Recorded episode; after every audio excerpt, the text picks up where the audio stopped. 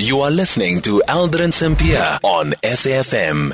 It's eight minutes before four o'clock. We're in conversation next with Chad Thomas, who is an organized crime investigator at I R S Forensic Investigations. A man has been arrested for the illegal dispensary of diesel and gas with the value of two hundred thousand rand. The suspect was unable to produce a license permitting, permitting him to sell um, three thousand eight hundred liters of diesel and twenty-seven gas cylinders found in his position, uh, in his possession rather. Um, There's been a rise in these incidents in the past uh, twelve months, with an Eskom employee getting arrested for stealing diesel with five hundred thousand rand from the Atlantis operation. To help us unpack the criminality, we are now joined by uh, Chad Thomas. Chad, good afternoon, and thank you so much for making time for us. So we've heard Transnet complain. We've heard um, Eskom also complain about what happens to some of um, the pipelines. But how exactly do these syndicates operate? So the syndicates, look, diesel, petrol, gas, kerosene, these are, are fast-moving consumer goods. These are important goods, and there's a market for these goods. So where there's a market for goods, there's also a black market, and people need to obtain these products. So we've seen the theft taking place in various forms. There's been pipelines that are intercepted. It's a very dangerous way of stealing fuel because any spark could ignite it. We've seen bulk tankers that have been hijacked. And then we've seen collusion between security officers with other employees at large corporations or organizations or companies that have stock of these products on site. You cited the Eskom case, which is mm. a very good case to cite because Eskom isn't just dependent on diesel to fuel their vehicles, but our country is partly dependent on both diesel yep. as well as coal to, to, to, to keep the lights going. So there's a massive market for these kind of products. When one sees the rise in price of paraffin, diesel, and petrol, it makes sense that there's this growing market mm. for illegally sourced products. So with the syndicates, would they also operate like with the formal business where you actually have a wholesale that you'd be buying from?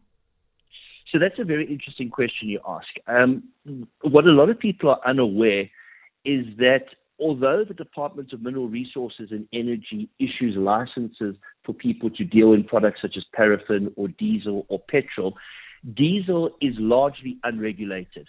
Oh. And what that means is that it, it can be bought at pump and wholesale level from a, a company that is licensed to sell it and another company that is licensed to sell it, but they can determine the price of the diesel. So it would be very difficult to interrupt that particular process because the margins are so small for acts of criminality. What you're finding is when somebody's selling diesel at a price that's quite low and they are unregulated in that they don't have a license from D M R, the chances are that that product could be stolen. And in this particular case that you've mentioned, in the Eastern Cape, no license was presented. Mm. And then you have to ask the question, well, then where did the product come from? Because without yeah. that license, you wouldn't have been able to obtain it. And therein lies the charges, possession of suspected stolen property. And if you can't prove where it came from, the state is going to assume, of course, that it is stolen. Mm-hmm. But where would you store three thousand eight hundred litres of diesel? three thousand eight hundred litres of diesel isn't as much as it sounds. Um, a, a tanker, a bulk tanker, ha- can take far in excess of that. Are, are you speaking uh, of the, the truck tanker? A truck tanker is yeah. far in excess of three thousand eight hundred. If you look at a bucky, for example, with yeah. the very small tankers that you see operating in the in the rural areas, that can take up to five thousand litres. So to find a tanker, if you're in the business of operating a, a unregulated Um, business in respect of diesel or petrol or paraffin, you're going to be able to obtain the paraphernalia to do so.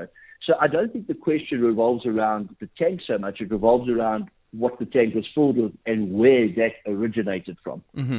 And from the previous cases that have been investigated by um, by the Hawks as well, do we know whether they've been able to crack down on the syndicates themselves? I can't remember, but I think it was last year, if I'm not mistaken. We also did a story relating to Transnet, but also how some of um, the fuel was actually um, targeted to leave the country. So South Africa, we speak these days about mafias operating in so many different spheres. We've got the construction mafia. We've now got the energy mafia. And the energy mafia with the, the, the increased need in diesel for generators because of the problems we're experiencing with load shedding, it is on the increase. Is it organized on a national basis as a massive organized crime syndicate? No. Is it organized on a localized level? Most definitely. Because if I'm providing illegal product at a price lower than what um, I would normally obtain it from through the correct channels, it means I need a supplier. That supplier would have to have people who are stealing the product.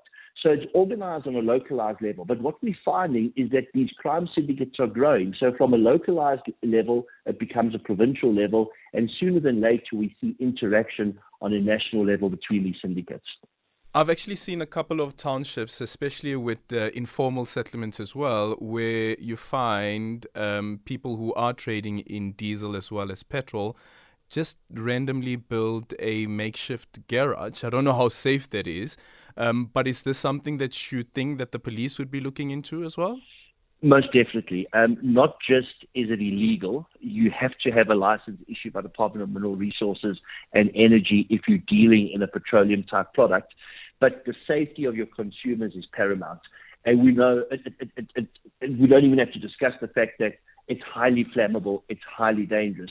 And when you see it in an informal environment, there's lack of control, there's mm-hmm. no safety being taken care of, you are putting the community at risk. Yeah, and sometimes even the truck drivers themselves being involved in these syndicates. The syndicates will target everybody mm. up the value chain. So you've got a chain um, in terms of the supply, and they will target individuals the whole way up. And you may find there's more than one group of individuals within an organization that are complicit. For example, with the Eskom, the security officers let them onto the premises to collect the diesel, but there's somebody who's responsible for monitoring the amount of diesel that's kept on site and to keep the books right. That person would have also been implicated. So sadly, we're seeing more and more people being compromised by these criminal syndicates. Chad, thank you so much for your time. Chad Thomas is an organized crime investigator at I R S Forensic Investigations. It's a minute before four o'clock.